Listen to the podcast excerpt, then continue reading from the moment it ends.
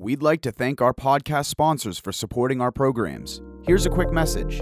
Keycentrix is a premier provider of business-enhancing technology for independent pharmacies. Their powerful solutions help specialty, retail, mail order, and direct-to-consumer pharmacies thrive. Use NuLeaf pharmacy management software with the SendKey communication platform and FlexTrax point-of-sale system to run better, smarter, and faster while maintaining the highest quality patient and prescriber care. Gain faster prior authorizations, greater patient adherence, improved prescription accuracy, and better utilization of staff, all with a 24/7 help desk and Keycentrix University, an online training system that can be accessed from any device, anytime. Learn how Keycentrix can help your pharmacy by visiting Keycentrix.com.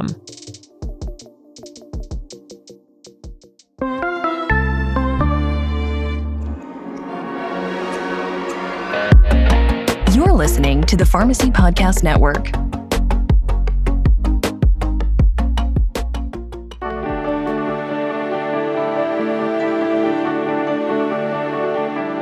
You're listening to the NASP Podcast. This specialty pharmacy podcast is a collaboration with the National Association of Specialty Pharmacy and the Pharmacy Podcast Network. The mission of the National Association of Specialty Pharmacy is to improve specialty pharmacy practice by promoting continuing professional education and certification of specialty pharmacists while advocating for public policies that ensure patient access to specialty medications. As the healthcare industry's leading podcast dedicated to the pharmacy profession, the Pharmacy Podcast Network is proud to bring our listeners the NASP podcast in collaboration with the National Association of Specialty Pharmacy. Hey, we're here at Asembia 2023. We've formed a special relationship with Accel Health. I want to give a shout out to Michael Balzicki. He's really helped to bring in some of the most innovative voices in specialty pharmacy and the market of specialty pharmacy, what that means for patient care. I just appreciate him and what he's done in bringing us closer to not only Asembia, but the NASP, the National Association of Specialty Pharmacies. This is a special series. Mike Balzicki, this is a special time, Asembia 2023. It's good to have you here in the podcast studios, Cabana 5 by the pool, and we're hanging out.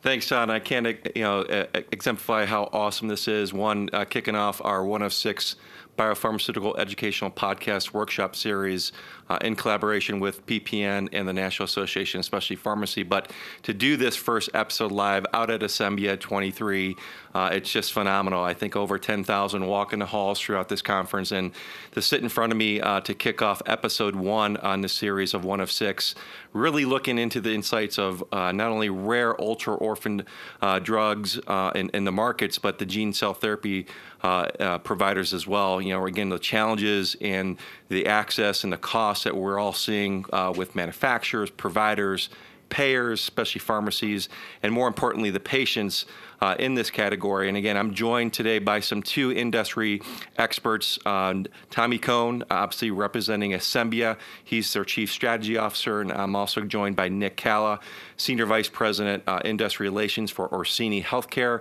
Welcome, guys. You know, again, this is a really 106 workshop series focused on the biopharmaceutical markets. And again, this is topic one, number one, really giving some insights to not only the growth in this area of rare disease, but the gene cell therapy market that now we're now seeing really soar and really get into a radical shift of treatment in rare disease. So, you know, my first question to you guys, I heard an alarming statistic that really just hit me is, you know, the FDA this year on drug approvals, the area of 86% will go to specialty pharmacy drugs. And again, I think we're seeing this huge radical shift, not only in rare disease, but now we're going to start being hit in the face with the gene cell therapy markets coming this year into 2024, 2025. 2025, almost 30 gene cell therapies in the market. What are you seeing in regards to just manufacturers and specialty pharmacies evolving to, again, meet these challenges, not only in the soaring pipeline in rare disease, but the gene cell therapy markets? Tom? Yeah, I think it's a real interesting time. Hey, well, I want to welcome everybody to our meeting here. This is our 19th meeting. And for me, it feels like when we started Asembia and having these meetings out in Vegas, you know, specialty pharmacy seems like it was at the point where Celgene is right now. Like you talked about, hey, back then specialty pharmacy was less than 10% of the market. And now, like you just said, it's 87%. I feel like we're at the beginning, the tip of the iceberg right now of what this is going to turn into. So there's a similar pattern. You know, back then people thought products were expensive. Wow, we're like in a whole nother category. It was the same questions back then, you know, how are people going to pay for it? There were a lot of answers about, well, it's actually curing diseases we didn't think were curable. So I think there's a lot of patterns in this. It's very exciting. And, you know, I'm hopeful that we're going to, you know, come up with some answers for these questions. I'm excited to talk more about this. You know, from my end of it, so Tommy, I have been here for all 19 Asembias over the years. So again, excited to be here again. And as you said, when we first started, you know, we were really talking about some larger disease states, hepatology, immunology, and that's really where all of the specialty pharmacies worked. As we progress now, especially over the last 5 to 10 years, you can see more and more of the rare diseases are, you know, obviously there's therapy coming to market for each of these diseases, and each one of them is unique in their own way. When you look at the rare disease market, ultra rare disease market, when you see one program, you've seen one program. It takes a great degree of customization, you know, not only from a patient services point of view, but also from a data point of view, your interaction with the manufacturer to really bring that program home. You know, if you look at the market today, you know, there are a handful of pharmacies that are focusing in this space. And I would think, you know, as we get into 2024, 2025, obviously many other pharmacies, so I'm taking it from the provider side, from a pharmacy provider side, are going to want to get into this space. And it takes a lot of focus and a lot of attention to detail in order to truly be able to manage these patients. Yeah, Nick, you bring a really important idea of concept that, you know, I think we're all challenged with being in this space, especially pharmacies that we've all kind of tangled with in this web. And I think what Asembia does in this venue is obviously brings together colleagues and industry experts to not only attend the sessions and learn, but again, network and have these meetings. I mean, in the last 20 to 48 hours, I think I've done like 36 meetings of speed dating, I call it. And one of the things I really picked up is you're meeting with these manufacturers and that are coming out in these, you know, rare disease market segments, particularly precision medicine. Everyone's so focused on the oncology pipeline, which they should because it's very robust, but really looking at the first of kind products coming out in rare disease, what do you guys think that manufacturers really got to start grasping, looking at their commercialization strategy, and really think differently out of the box? Because again, we're coming out with precision medicine products, first of kind launches in disease categories we've never seen before or even have data to see the, you know, success rate of adherence, compliance, and how to dose it, how to store it, etc. And again, I think manufacturers are really struggled in really trying to understand what pharmacy partner is really good at what to, you know, again, have a commercialization strategy that's going to meet their product demand. Huh? Well, yeah, and I'm excited to see the number of manufacturers out here that are focused on personalized medicine. That's really showing me that things have changed. I think one thing to think about is the locations where these patients can get these treatments right now are limited. So it, some ways, looks like a clinical trial still. It's still, hey, how do I really commercialize this? And maybe it's easier when there's smaller patient populations, but as we see these products being available for larger patient populations, that's going to be, you know, part of the challenge. And I think that's where they need to come to a meeting like this and look at, hey, you know, who are the landscape of the players out there? There's lots of different pharmacies, whether it's an infused product. Who are the locations that can do these types of infusions? And what kind of services are they going to need to get the patients approved for the product and get it paid? I mean, that's a whole nother question, but just who's capable of, you know, taking a patient through this journey? And I think coming out here and meeting different folks that can do it's really important. Yeah, and you bring a good point too, and Nick, I want to kind of get your point and insights on this. Is again, you know, a lot of these companies that are coming out with these type of rare disease or even gene cell therapies now, you know, their bandwidth of their internal, you know, operational capabilities and staff is very limited. So, for example, you know, there's a couple of companies we met with today that, you know, really, you know, they can only afford, you know, a couple, you know, a VP of market access, advocacy, reimbursement, and their bandwidth is limited. They can't hire, you know, staff members and market access people like a Novartis should. So again, what can we do as a specialty pharmacy segment provider, provide those level of services that they need to launch their product? Let me go back to the beginning just for a moment and really answer your question, Mike. So when we started out here, you know, at Asembia, really we were just meeting with some of the larger manufacturers. It was really, you know, big pharma dominated at the outset. Over the last several years, for example, this year alone, we ourselves have had well over 50 meetings, and I'd say that probably at least half were with emerging biotech. So, Mike, to your point, when you're emerging biotech, you are small. You're lean and mean. You're wearing a lot of different hats as a manufacturer. So what we try and do, and certainly other pharmacies try and do as well, is we try and fill some of the spaces and some of the voids, you know, for that manufacturer. So when they're bringing a product to market, you know, we try and take a consultative approach with them. Advise them on payer landscape, you know, what you know, the pitfalls, the obstacles you're going to need to overcome, you know, talk to them about the entire process and the way it should work. So what we try and do is we try to become a conduit to that manufacturer and become a true partner. And I think that's one of the big things you've seen is a change. When specialty pharmacy first came out, we always viewed it, I know I've always viewed it, as being a collaborator, a partner to that manufacturer. That is even more imperative now with some of these smaller emerging biotechs, and it's very different than traditional pharmacy and even traditional specialty pharmacy, where it was still more of a quote-unquote, you know, buyer-vendor type relationship. What's your guys' impact and insights? Again, I'm going to kind of shift a little outside of rare disease now and get into the gene cell therapy market that everyone's talking about. And again, if you're following the approval ratings this year, we're on track by the FDA to approve 14 to 16 potential gene cell therapies in the U.S. market this year alone.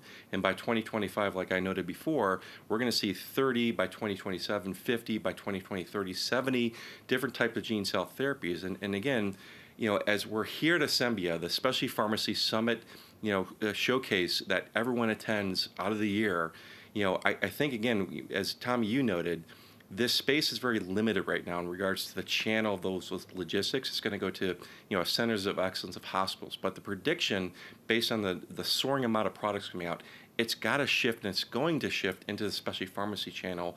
And what are those providers going to do to manage such, you know, product types, refrigeration, patient monitoring, right? Who's going to follow up with these patients?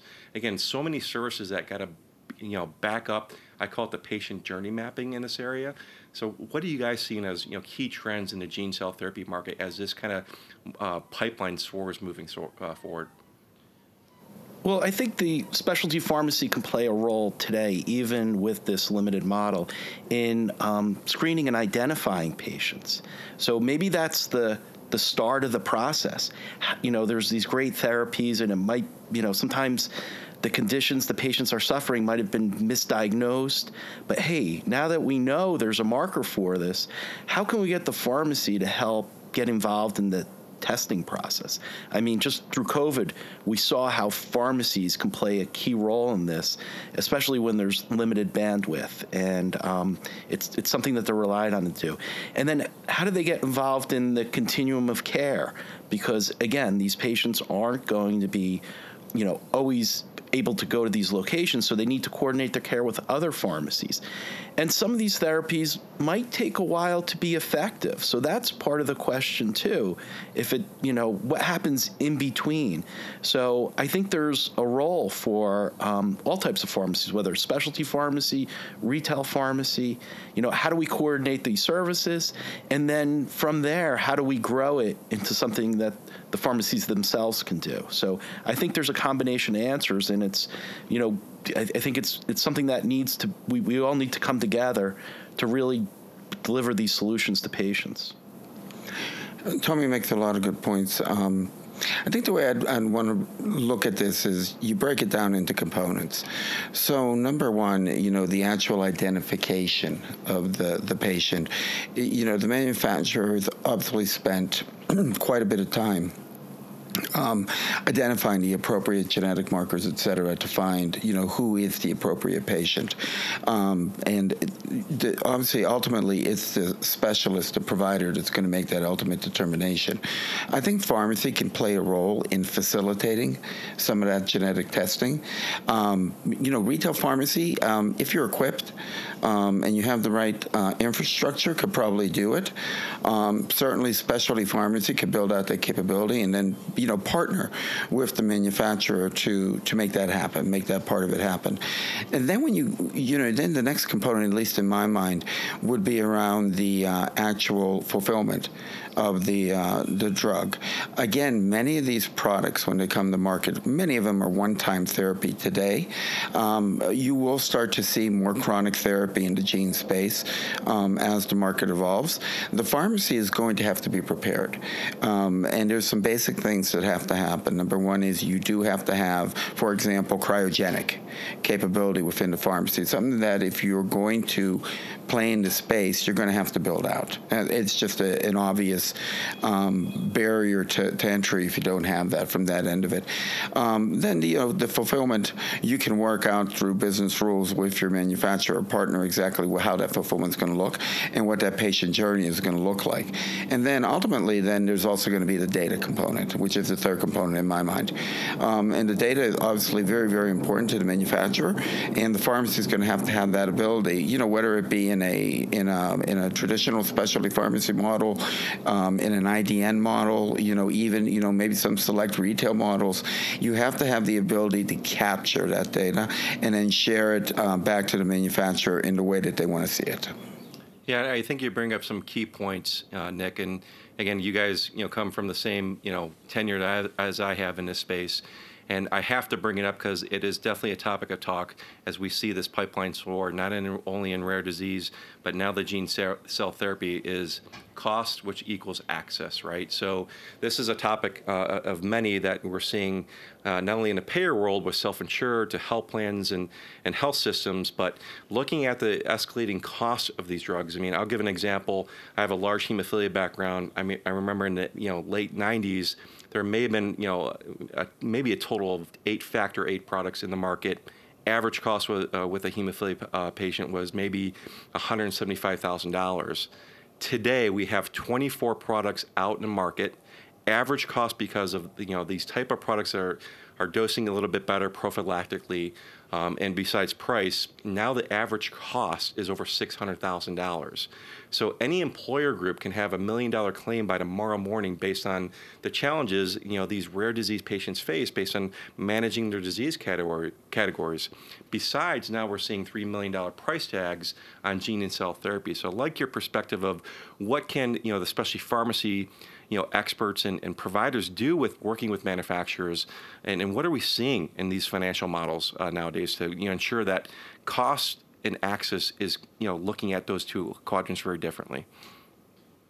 Yeah, I think you touched on it with the data, right? I mean, we have to justify the use of these drugs and be able to measure the outcomes. I mean, this has been a challenge of kind of connecting the dots between when a patient's diagnosed, they follow a treatment that might start in a hospital or be done in a physician's office, and then maybe follow-up therapy by a specialty pharmacy. And it's always been a challenge, but now we're going to be in a position where we're forced to do it because of the price of the drug, or we're being forced to go to, you know, value-based contracts or outcome-based contracts. You know, it's not going to happen unless, you know, these drugs aren't going to be affordable unless we can come up with a new pricing model. And the data is going to be a key part of it. We have to identify those data elements that really affect the endpoints that could be measured and the effectiveness that can be shown.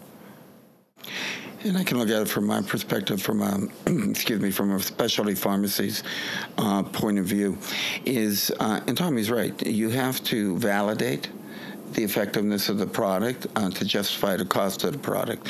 I think part of it, you know, specialty pharmacy and the manufacturer need to educate the payer on the value. So the hemophilia therapies are in the $3 million category, but then this could be a, you know, disease-altering medication and really, you know, alter, you know, really reverse the trend for a particular patient. And so the pharmacy, again, can play a role there. The pharmacy can also play a role in again, I mentioned it earlier, in the data, right? In collecting the right data and be a partner in outcomes types of studies around these products. Again, you know, it's interesting because, again, these products I think will always have a direct buy or buy and bill component, and there'll be some data capture there. But I really think that the pharmacy, even with what they can gather a lot of valuable data that then probably can be extrapolated across a larger body. No, great points, you guys. I mean, I'll focus on one point you made, Nick, and we're seeing obviously payer shifts into this area, and it's really because we're looking at product archetypes anymore within specialty pharmacy. I mean, I always say define specialty pharmacy these days and how you attack not only the oral pharmacy benefit versus medical benefit, but now looking at rare disease and gene cell therapies. I always tell folks 46% of this pipeline coming out is still going to be infusion. So we're seeing an increased site of care or redirection programs around infusion type drugs, right? We're even seeing an increase in white bagging, now clear bagging or gold bagging. So again, all these different mechanics and models to address these infusion costs that reside in the medical benefit. What are specialty pharmacies doing to work with manufacturers and also payers to address the appropriate site of care? And again, it really goes into something that we can't lose sight on. We did a series on this last year about the specialty pharmacy patient journey mapping. And that's so important, how we really work for those patients and appropriately journey map them out based on, is the home the most appropriate site, or an ambulatory infusion center now, or a physician's office, or a patient hospital outpatient. Again, so many things going on with that from a financial versus clinical model. Love your guys' insight on that. Yeah, I think you brought up a lot of good points there. There's the site of care, and you know what their reimbursement model looks like at, you know, different sites of care. I think you have to look at the patient journey and the product journey because, you know, like Nick mentioned, these products could be buy and bill, but you know, I see a lot of physicians' offices closing because they just can't afford the cash flow on products that really aren't that expensive. So then they're choosing to have it either white bagged or, you know, I need to sell my practice to a larger organization that has the financial cash flow to support, you know, the products of today. So a lot of this is going to come down to a financial model that more might determine the cash flow. And then, you know, what's the appropriate site of care for this patient where they can get the right follow-up. But I think some of it's going to come down to how the contracts look. And, you know, as the payer landscapes, you know, kind of changing quickly too, as we see the, you know, growth that, you know, all the changes we see in the Blues plans about ACOs and IDNs, you know, I think it's going to follow in parallel. Who's going to be able to afford to provide these therapies? It's going to have to be people with good access to capital. And so we see investments on kind of both sides, both on the infrastructure side, sites of care are changing. You know, we just saw the announcement, you know, yesterday about, you know, you know, retail pharmacies, getting more into a vertical integration model. And some of this might be all just predictions of what's going to happen with these products and, you know, how can I really handle this? So I think a lot of this is to be seen from my standpoint. And those are all really, really good points. Again, I'll take it from the perspective of a specialty pharmacy. We're, you know, obviously we're fulfilling the product. We can work with the manufacturer, with the provider, even with the payer to recommend sites of care, what we have seen, you know, within our experience, what would be the appropriate site of care. Ultimately, from the pharmacy's point of view, we have to be prepared to handle any of those sites of care. That'll take a different form depending on where you're going to ultimately send that product for fulfillment, whether it be the patient's home, where you're not only you're going to arrange the drug delivery, but you're also going to have to coordinate nursing to help support an infused product. It'll take a different role when it's an alternative infusion center, and ultimately, even if you're sending it to the doctor's, you know, site of care, again, that's a third model. So again, it's really around that coordination of care, and the pharmacy has to be prepared to handle any of those with a particular manufacturer. No, and great points, I think. And again, it leads me to my last question, guys, as we kind of wrap this first episode of this biopharmaceutical series within this topic of discussion is, as we sit here at a, you know, live at the Asembia show, working with these manufacturers from the, you know, not only our backgrounds, but the specialty pharmacy organizations we represent, you know, Asembia, Orsini, and Accel Health, you know, there's a large number of, you know, key things that we grabbed here in this discussion. You know, from each of you, I would like to see what, you know, key things, you know, of goals and priorities that you could, you know, address, you know, working with manufacturers that you really need to see happen within those manufacturers coming out with these type of products.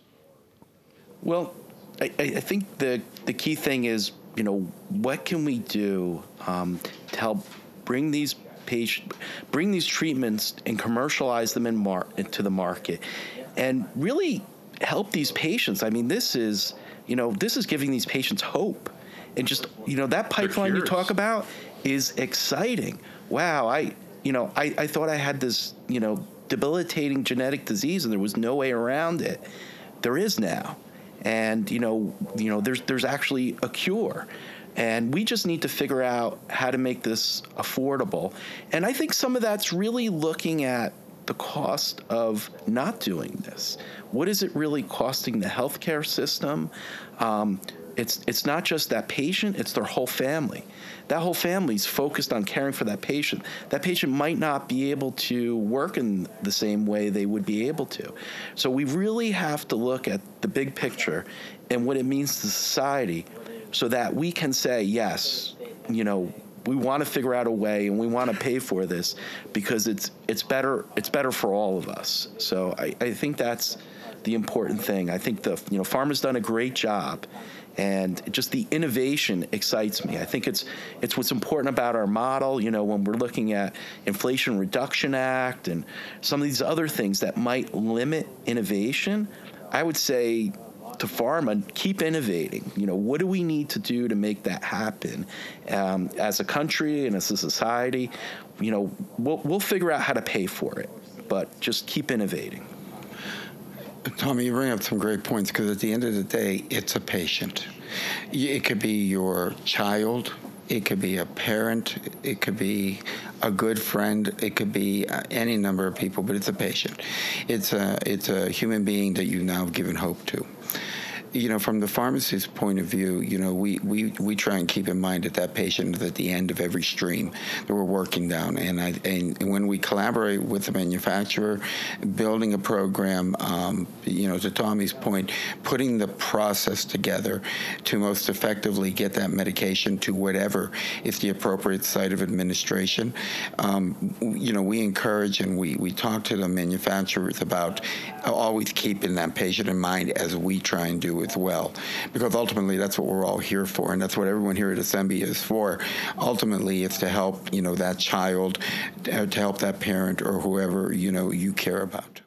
No, and I think, again, you know, as we sit here and you know, we're on One of the last days of the Asembia show, I think, the most important thing even within Accel Health is, we all kind of grab that, is the patient has to continue to be first within the specialty pharmacy channel. But besides looking at the clinical and financial aspects within these therapies, working with manufacturers, and really manufacturers to us, working with them, and again, you guys hit on a lot of key aspects, is finding the right partner, and really customizing the services and the solutions that we all offer from the organizations we provide and represent. But it really, again, it really comes down to working with the right partner, with the right teams to put that patient first.